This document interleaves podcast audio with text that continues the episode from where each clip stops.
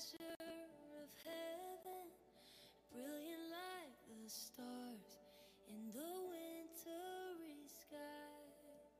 Joy of the Father, reach through the darkness, shine across the earth, send the shadows to fly.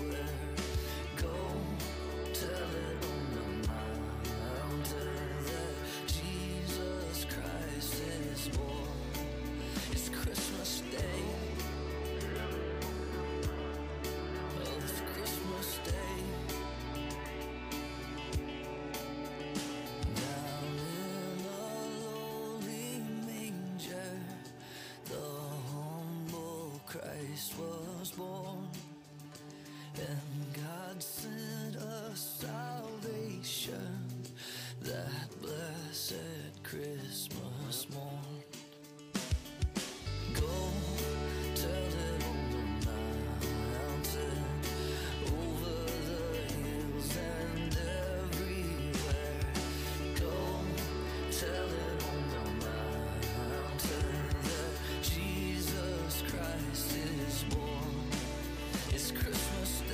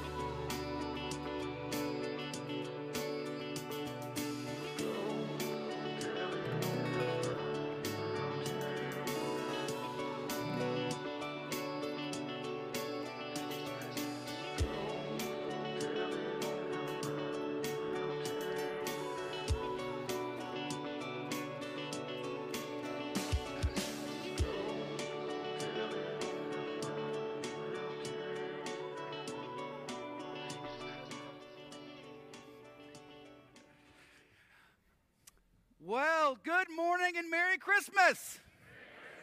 All right. Welcome, welcome. So glad to have you with us today. If you are a guest with us, my name is Brad. I'm the pastor here at Southview, and it is wonderful to have you here today on Christmas Eve. Man, it's nice. So listen, we still got some folk coming in, so we may have to do some S O S. That means slide over some, okay? So you may have to scooch in just a little bit. We got some spots up in the balcony as people are coming in. But we're so glad to have you here today worshiping the Lord with us. Hey, listen, real quick before we jump into worship together, I just got a few things I want to let you know about. Uh, if you're new here uh, to Southview, or if you've just been hanging out here for a few weeks or a few months, I want to encourage you with a couple of things, okay? So coming into the new year, we all know new year, New Year's resolutions. Everyone has desires for things. So here's what I want to encourage you when it comes to um, your walk with the Lord and your church involvement. I want to give you three big things that could be potential next steps for you as you go into the new year, okay? Three things to consider. One is this. Maybe your next step for us is church membership.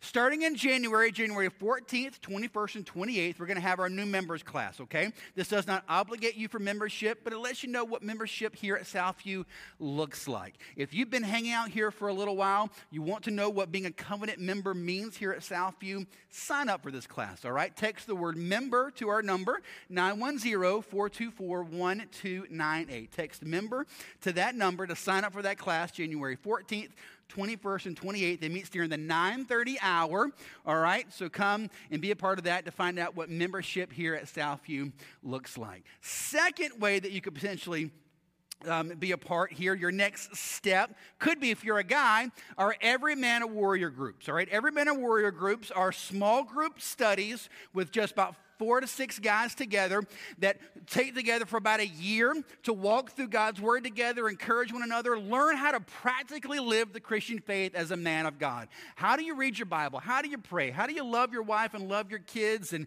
grow in holiness? What does that look like? How do you do that as a man?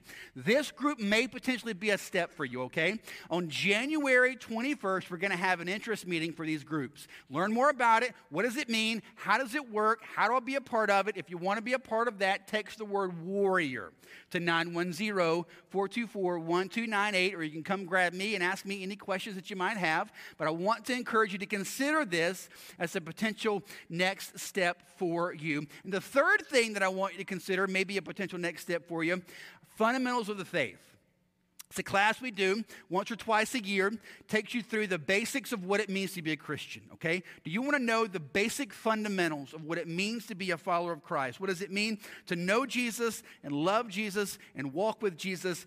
This is going to be a great class for you, okay? The fundamentals of what does it mean to be a Christian? Why do we believe what we believe? What does that have for implications for my life? If you want to sign up for this class, you text the word faith to our number, nine one zero, four two four, one two nine eight. Just text faith there to sign up for that class, and uh, that'll be a wonderful potential next step for you as you move into twenty twenty-four, because we are praying for God to do great things in us, in you, coming in to this new year, and those may be great possible steps for you. And then for everything else, you can download our app, iTunes or Google Play. That's how you're going to get connected to what's going on around here. And if you're a guest with us today, maybe you're here um, with family, maybe you've been considering visiting for a while, and hey, Christmas Eve seems like a great opportunity for you to do that. If you're a guest with us today, I'd love for you to do something for me, okay? I want you to grab your cell phone and text the word connect to our number, okay? nine one zero, four two four, one two nine eight. Text the word connect to that number. It'll send you a link. Click on that and answer just a couple of quick questions just so we can know who you are, how we can pray for you, and how we can begin to help walk you, help you take some steps walking forward in your walk with the Lord. I want to encourage you to do that if you're a guest with us today. But for us as we worship, as we begin our time together, I want to read a scripture to you. Genesis chapter three, verse fifteen. All right, let's take it back to the beginning.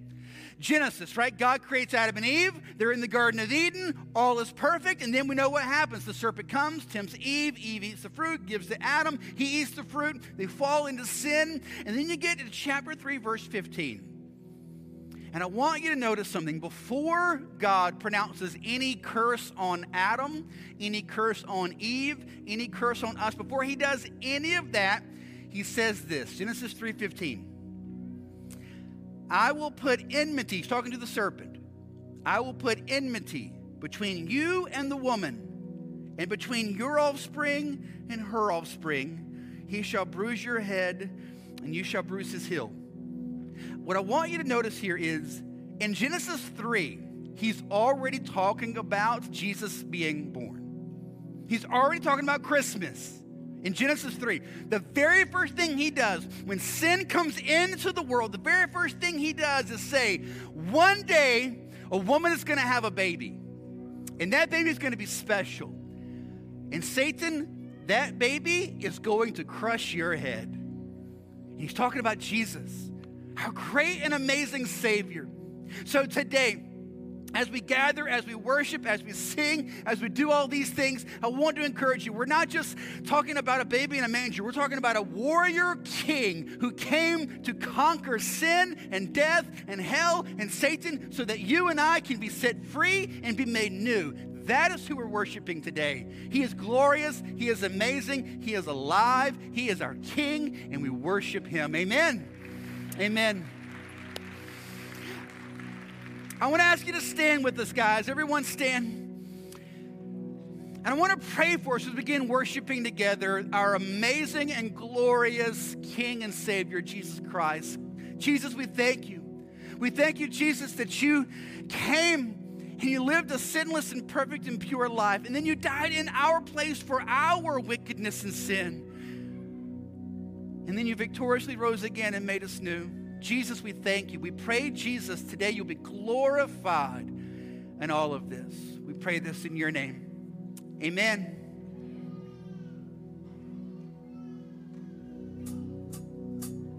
Thank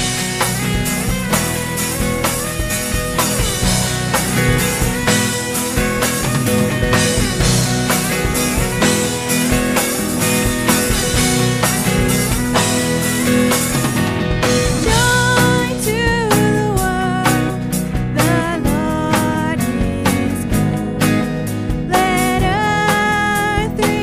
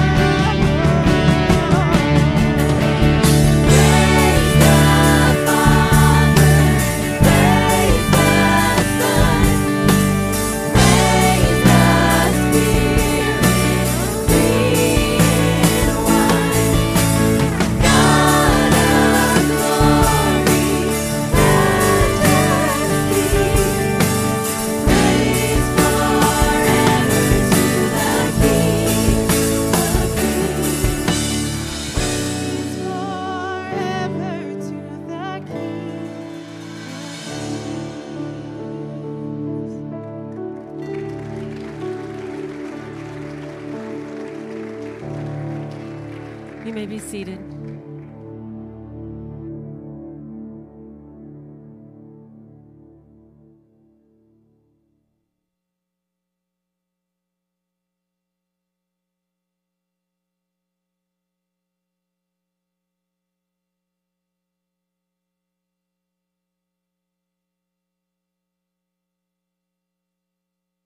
Little one who was born. Let me tell you a story. In those days, Caesar Augustus issued a decree that a census should be taken of the entire Roman world, and everyone went to his own town to register. So Joseph also went up from the town of Nazareth in Galilee to Judea, to Bethlehem, the town of David, because he belonged to the house and line of David.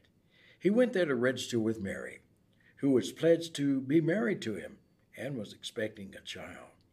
While they were there, the time came for the baby to be born, and she gave birth to her firstborn, a son. She wrapped him in cloths and placed him in a manger, because there was no room for them in the inn. How fitting it is that you were born amongst the mess, in a barn full of animals and hay in an unsafe, fallen world. No palace to shield you from the world, but a full view of humanity. From a barn, no less. As you grow, your story will grow, the greater story that will be told for centuries from one generation to the next. Nations will be divided because of your birth. Calendars will be divided in light of your birth. The world, in all its busyness, won't recognize you at first, but some will realize a Savior entered the world. You will see the hurt, the anger, the pride, every hidden shame and frailty. And yet, you will still love. You will see true worship, and you will see some run to empty wells for a quick fix. And yet, you will still love. When people read about you, they won't see a king's way of life, but you will be called the King of Kings. A king's crown was not bestowed on you, but you will die with a crown of thorns on your head as you give your life, so that they may have an eternal one. A real life. Yes, you will hear the words, "This is my son, whom I love. With him I am well pleased." Pleased, I am indeed. Yes, so fitting that the Son of God is born in a manger, amongst the mess, the world's mess. You will hear their cries and weep for them. You will hear their prayers and heal them. You will die a cruel death and rise again for them. Some will see that though the thief comes to kill, steal, and destroy, you, my son, came to give them life. Just as the prophet foretold, little one, the Lord will give a sign. The virgin will be with child and will give birth to a son and will call him Emmanuel, God with us.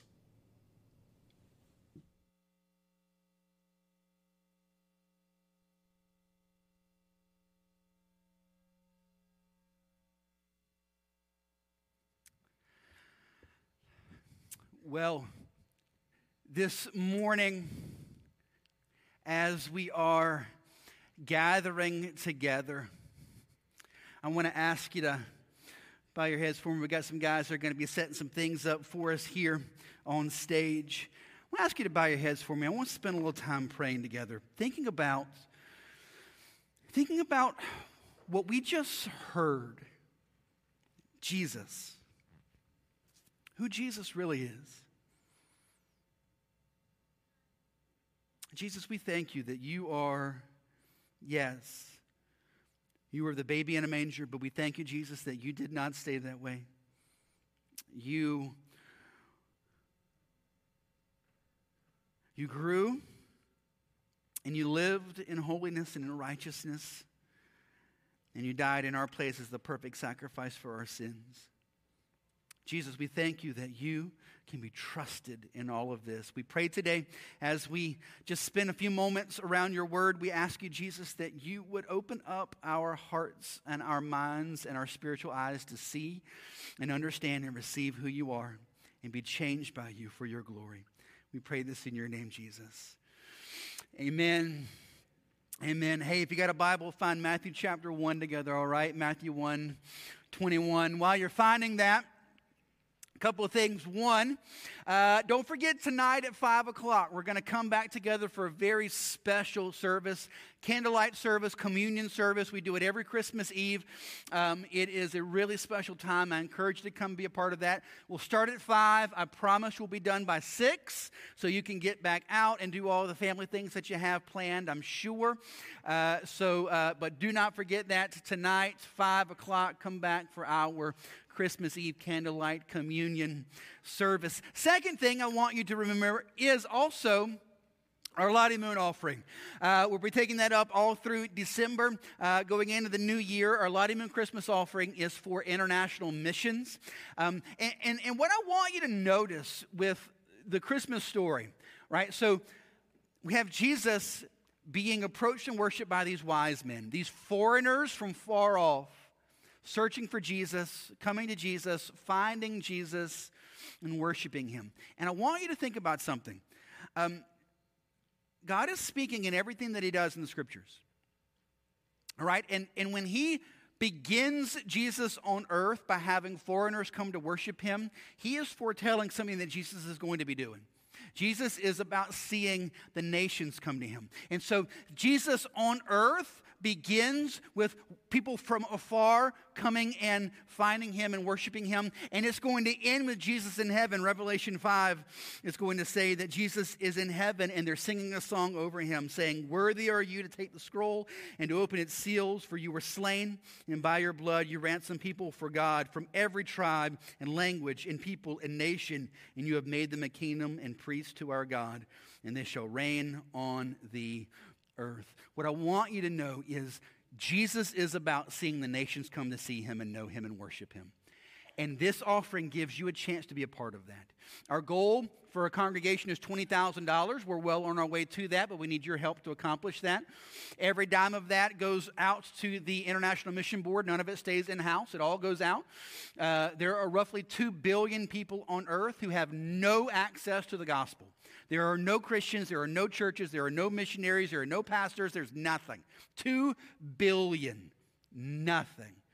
This offering allows us as a Southern Baptist Convention to pool our resources together and seek to see missionaries go to those closed locations. So I want to encourage you to be in prayer about how you can give for the Lottie Moon offering. You can give either by writing a check and dropping it in the offering buckets as you leave. You can just mark it Lottie Moon or Christmas offering, um, and that'll go there. Or you can give online through the app. Just make sure you designate it as Lottie Moon Christmas offering. Uh, and again, one hundred percent of that will go to uh, to international missions. I want to encourage you to, to remember that and to do that uh, this Christmas season. Uh, it's a wonderful, wonderful opportunity we get to be a part of. So we're finishing up today. If you've been with us the last month or so, we've been doing a little series we've been calling The Cast of Christmas, and we're looking at different people within the Christmas story, and and and the role that they play, what God is doing in them and through them, and what that means for us, right? So we've looked at the angel, we looked at Herod, uh, Mary and Joseph, and then today, of course, obviously, we want to focus our attention specifically on Jesus. So this is a time of year we can very easily just lose our minds, agreed? Gets a little nuts and busy, right? You ask anybody, how, how are you? What are they going to say? Busy. Busy. Crazy. Talking to people uh, as we're getting together, they're listing off the forty-two different places you have to go eat over the next seventy-two hours. Not that I'm complaining about that, right? That's some good stuff. But we know, and this is why you're here, this is why we do this, we understand it, it, there is a pull on us to focus on things that are good but not ultimate. Family and friends and tradition and fun, those are great things. But those things can very easily pull us away from the ultimate, from the great, from Jesus himself. But I want you to notice also real quick, that's not just something that happens on December twenty-fourth. The, the, the, the tension to pull us away from the primary focus of Christ, that's something that also happens on a random Tuesday in May. Things in our life just pull our attention, our focus away from Jesus. So what I want us to do just for a couple of minutes is take some time to just set our hearts on Jesus. Think about it. We're gathered today to celebrate a baby that was born two thousand twenty-three roughish years ago. Why? Why are we doing that? What is the point of that? Why do any of these things? Well, I think what I want us to do today is focus in on Jesus and, again, his mission, what he is doing, why he is doing it, and how he does it. So Matthew chapter one, verse twenty-one, we're just going to read one verse, okay? Matthew one, twenty-one. Here's what it says.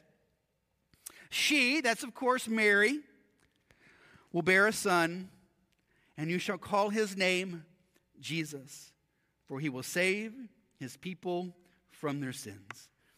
So I want us to take just a couple of minutes here on Christmas Eve, and I want us to look at this one verse, and I want to ask three questions, okay?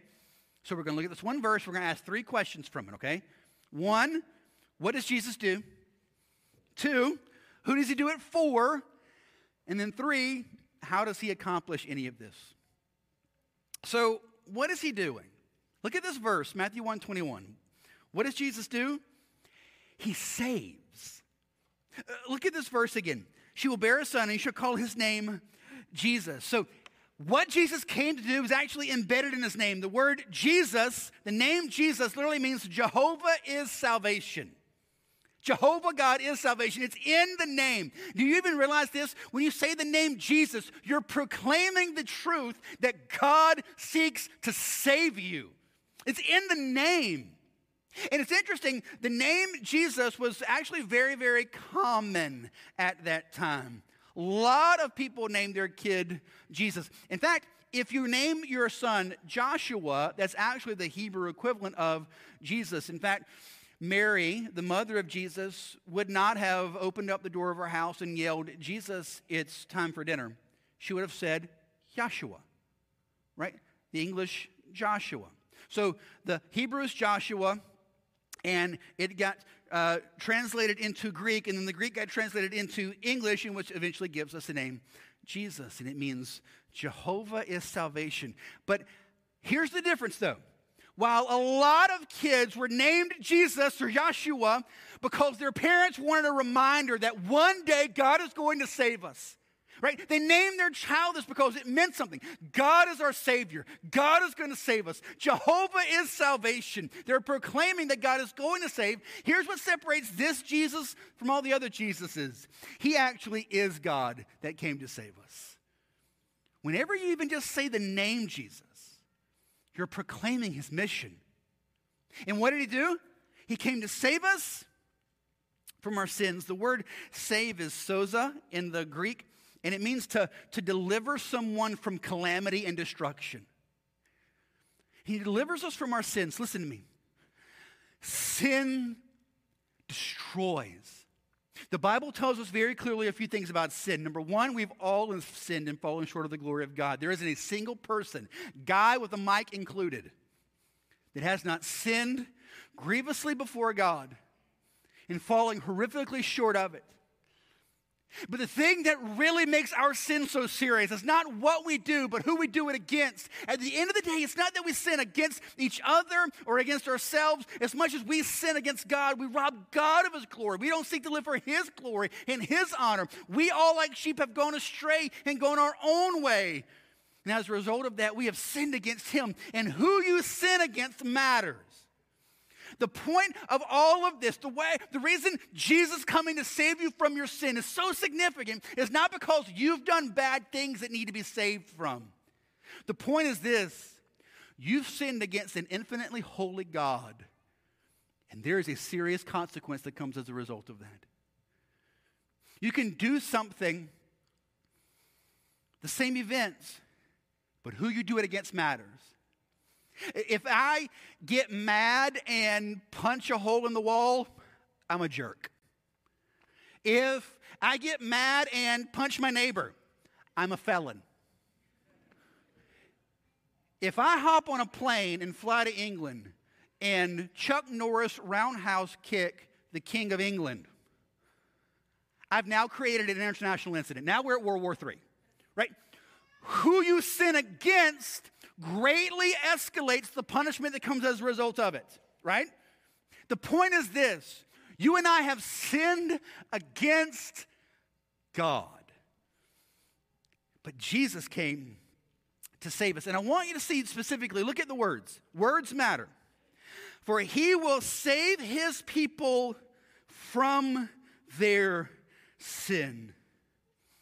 He saves you from it. He delivers you from it. He delivers you from the, the, the power of it in your life. Do you want to be set free from the things that seem to own you and manipulate you and control you? The sin that drives you, the stuff that you've said a thousand times. Can you count the number of New Year's resolutions you've sworn you'd never do that again? You know why none of that works? Because only Jesus can save you from your sin. You can't do it. You can't fix you. You can't trick your mind into being better. Jesus saves you from the power of your sin. Jesus saves you from the guilt of your sin. One of my favorite scriptures in the book of Psalm, so you have King David. So if you're familiar with the story of King David in the Old Testament, David, Um, he's considered a man after God's own heart. He loves God. He, he, he's writing worship songs, and he's this great king. So if you're familiar with the story, he um, uh, meets this woman named Bathsheba. Uh, she's married to another man. He ends up having an affair with her. She becomes pregnant. He tries to cover it up by getting by having her husband Uriah killed, and then pretends like he's brought Bathsheba into his home as his wife because he's such a good king.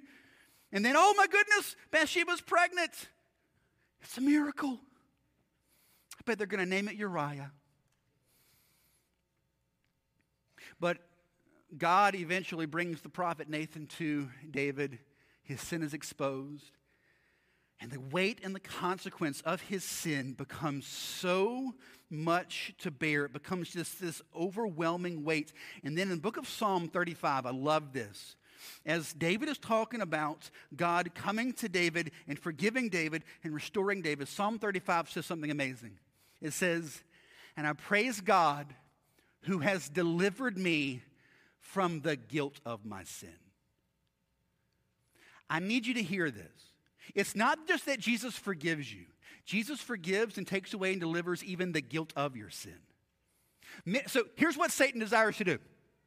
If Satan can't stop God from forgiving you, what he desires to do is to stop you from enjoying the joy of God's forgiveness. That make sense? So even though you've been forgiven, he wants to keep you feeling all guilty and bound up and all.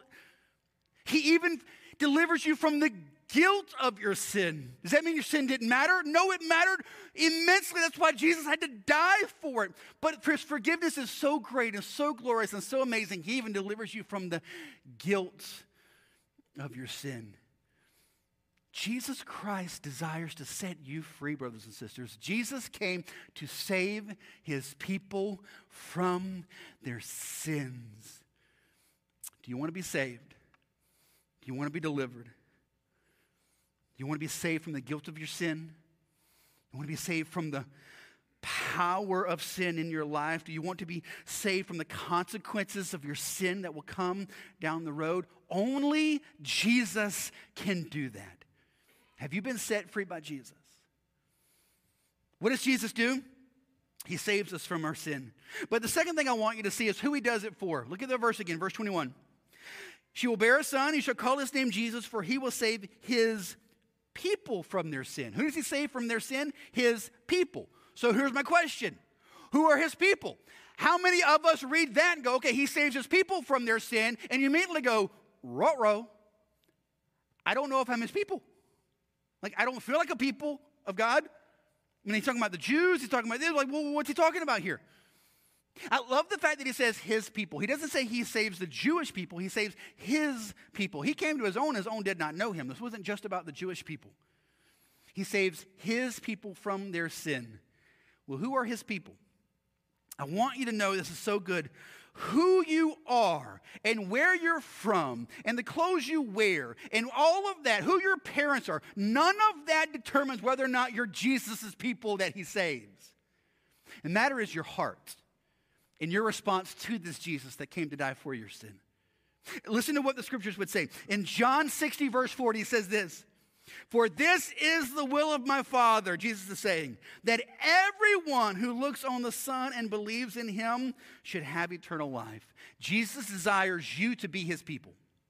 Jesus desires you to see him, turn to him, turn away from your sin, trust in him for salvation, and be saved. In Isaiah forty-five, verse twenty-two, it says, God is speaking and it says, "Turn to me and be saved, all the ends of the earth. For I am God and there is no other." Listen to what he says there again in Isaiah forty-five.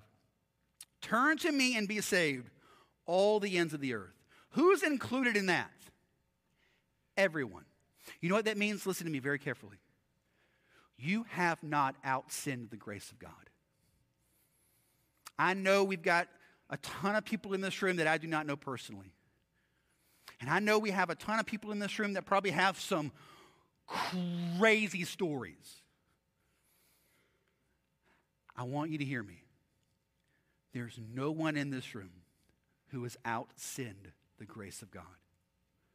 No one. "Turn to me and be saved, all the ends of the earth."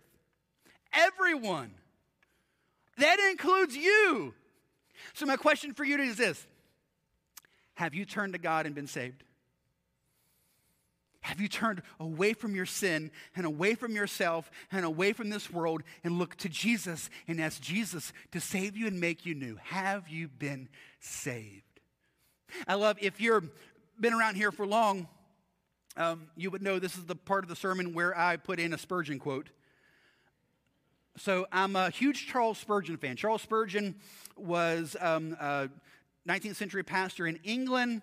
Um, I named one of my kids after him. That's how you know you're a fan. That's why I haven't named one of my kids Judas, right? You you name your kids after the people you like. So, so I named one of my kids after Spurgeon.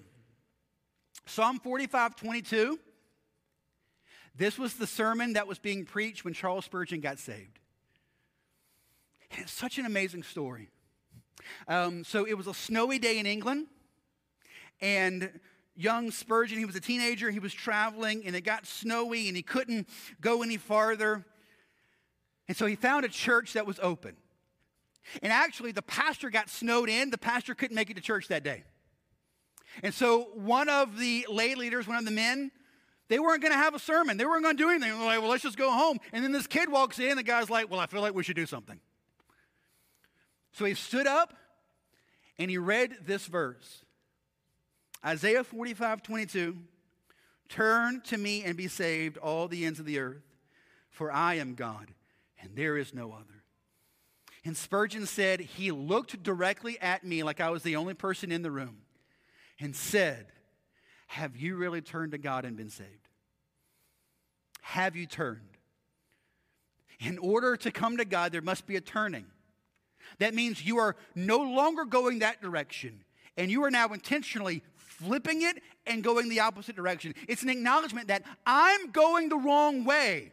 I'm going my way, down my path. I am one of the sheep who have gone astray from Shepherd God. I have gone after my own way. I have to turn from that and turn back to Him because I realize He is God and I am not.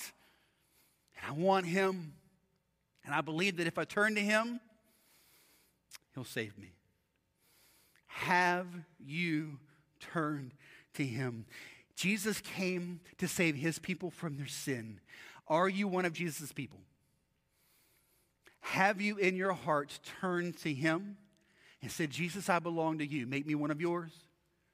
Jesus, I need You. Make me one of Yours. Forgive me of my sin. Please make me one of Your people. Have you done that? So then how does He do this? If He came to save His people from their sin, and He makes it possible for you and I to be one of His people, how does He save us? Through the cross. Again, Jesus did not stay a baby in a manger. The whole point of Christmas is that Jesus came to earth and He meets us in our sin for the purpose of saving us from our sin. And He went to the cross for my sin and my shame and my guilt and my punishment so that I can be saved. And He did the same thing for you. Have you trusted in Jesus for salvation? Are you one of Jesus' people? Today I want you to ask that question of yourself. Am I one of Jesus' people? Have I confessed that I am a sinner? And have I trusted completely in Jesus to save me from my sin? Listen to me very carefully. I'm not asking you if there was ever a day in your life where you walked down an aisle, grabbed a pastor's hand, and repeated a prayer. I'm not asking you that. Because if you look at Matthew one twenty-one, there's ownership there. Jesus came to save His people. There's ownership. Is Jesus the Lord of your life? Is Jesus your King? Is Jesus your Master? Have you submitted your whole self to Him? Simply repeating a prayer does not make you one of Jesus' people. Turning from yourself and turning from your sin and turning from this world and trusting in Christ to be your Lord and Savior and Master and all, that is what makes you His people. Have you done that? Have you done that? Jesus comes to save His people from their sin.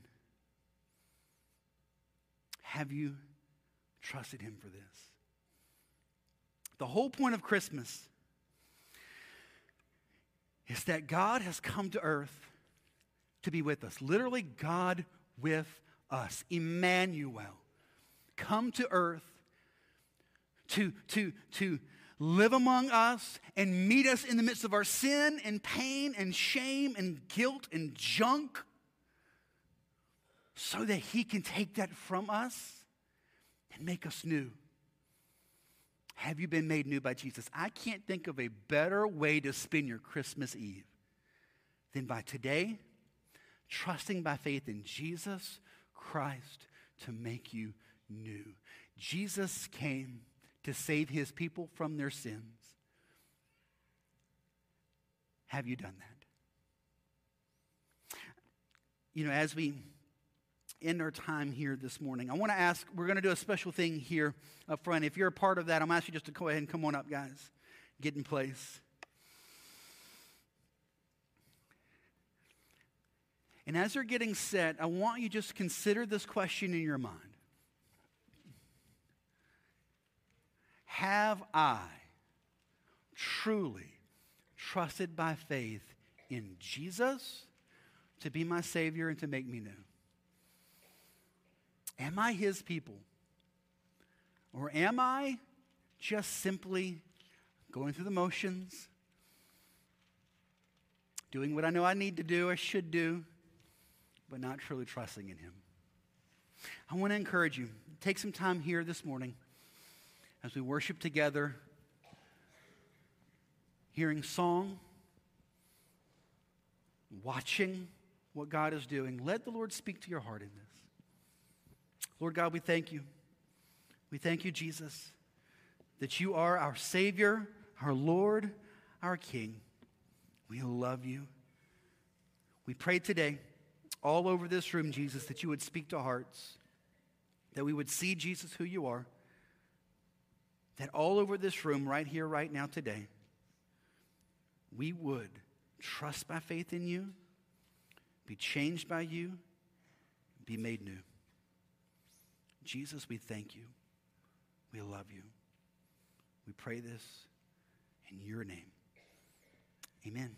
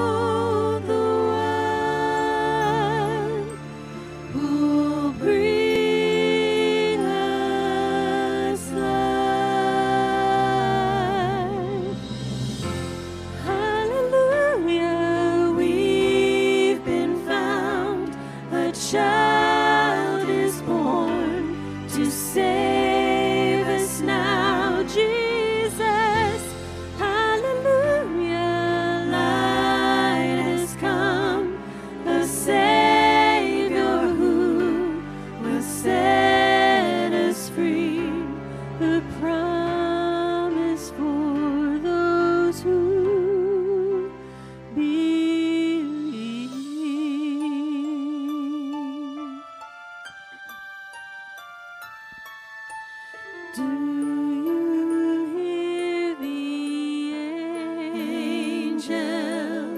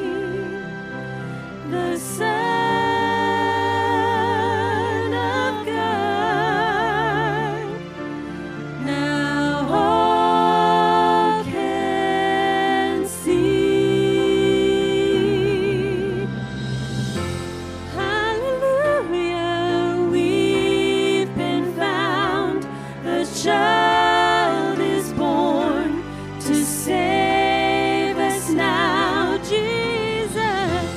Hallelujah.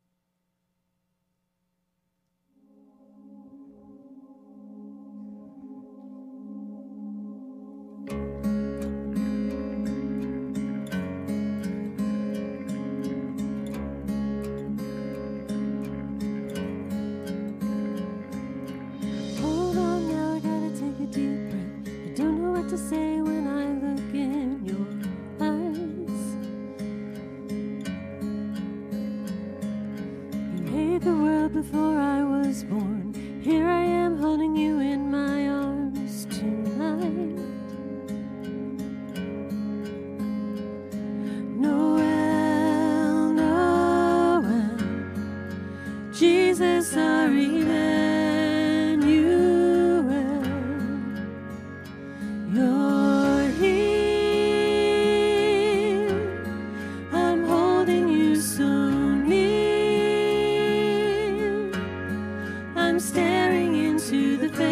my Savior, King and Creator. You could have left us on our own, but you're here.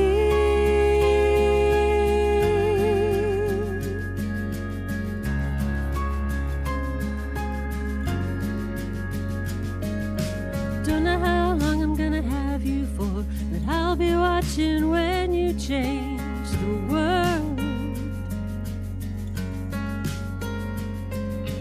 Look at your hands, they're still so small. Someday you're gonna stretch them out and save us all. Noel, Noel, God with us, Emmanuel.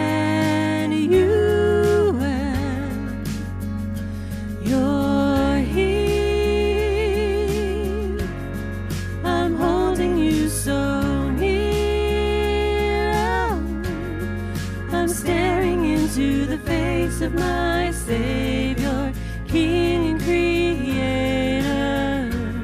You could have left us on our own, but you're here. You're here.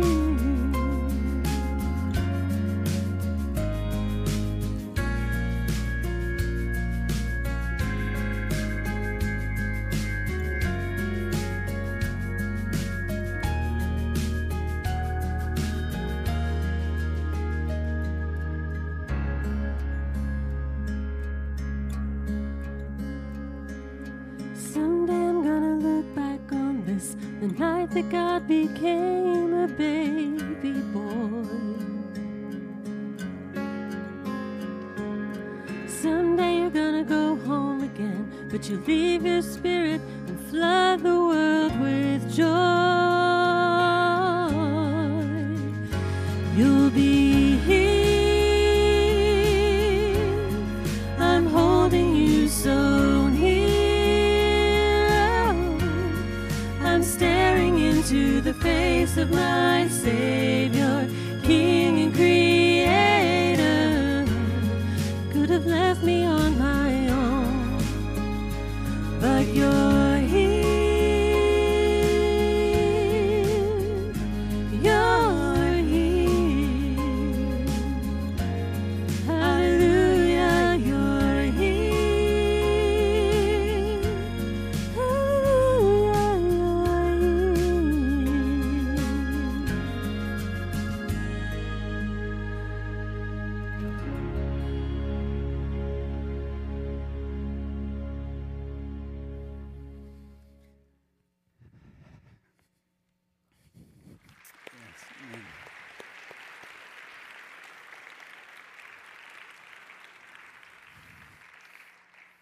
You know, it can feel like sometimes life is in a million pieces and you don't know how it all fits together. And you hear things like, God is with you. You hear things like Jesus says in Matthew twenty-eight, I'll never leave you and I'll never forsake you, all the way to the end of the age. You hear things like that, but sometimes our life can be so crazy. Sometimes things in our life can, can cut some pieces off and we don't know how it all fits together. The whole point of Christmas is to be the reminder that no matter how, even though we can't see and understand, even though it doesn't make sense to us, Jesus promises he works all things together for good and all the pieces come together. I want to ask you to bow your heads for me one more time as we end our time together. And this morning on Christmas Eve, maybe all the pieces have come together in your hearts to bring you here to this point right now. And today is a day that you need to become one of Jesus' people. You need to trust by faith in Jesus Christ today to save you and make you new. You've been going your own way. But now it's time. God has called out, and he says, turn to me, and I will save you. Jesus Christ, yes, came as a baby, but then he grew into a man, perfect and sinless, and he died on the cross for your sin so that you can be saved from that sin and be made one of his people.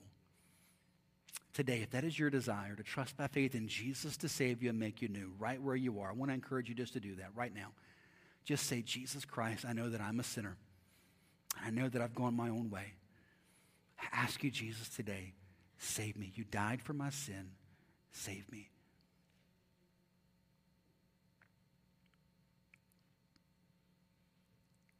If today that is your prayer, we want to know this. We want to help you. We want to encourage you. We want to help you walk and understand the next steps of what it means to be one of Jesus' people and live as one of Jesus' people. Please, either tell the person that you came with, come up and tell us. I'd love to know so we can pray for you and encourage you and bless you. Jesus, we thank you. We thank you, Jesus, that you have come to save us from our sin. Jesus, we thank you that you are Jehovah's salvation. You are the God who saves, and that you came to deliver us and make us new. Save us from our sins. Thank you, Jesus. Thank you, Jesus. I pray today all over this room there are people that are coming to faith in you, Jesus, that are seeing you for who you are and are trusting by faith in you and turning to you. And I pray, God, that those little seeds of faith will be planted and grow into amazing fruit for your glory. Do this in us, Jesus. We love you. Thank you. Thank you. We pray this in your name. Amen. God bless you guys. We love you. We'll see you tonight at five o'clock. Merry Christmas. Stop.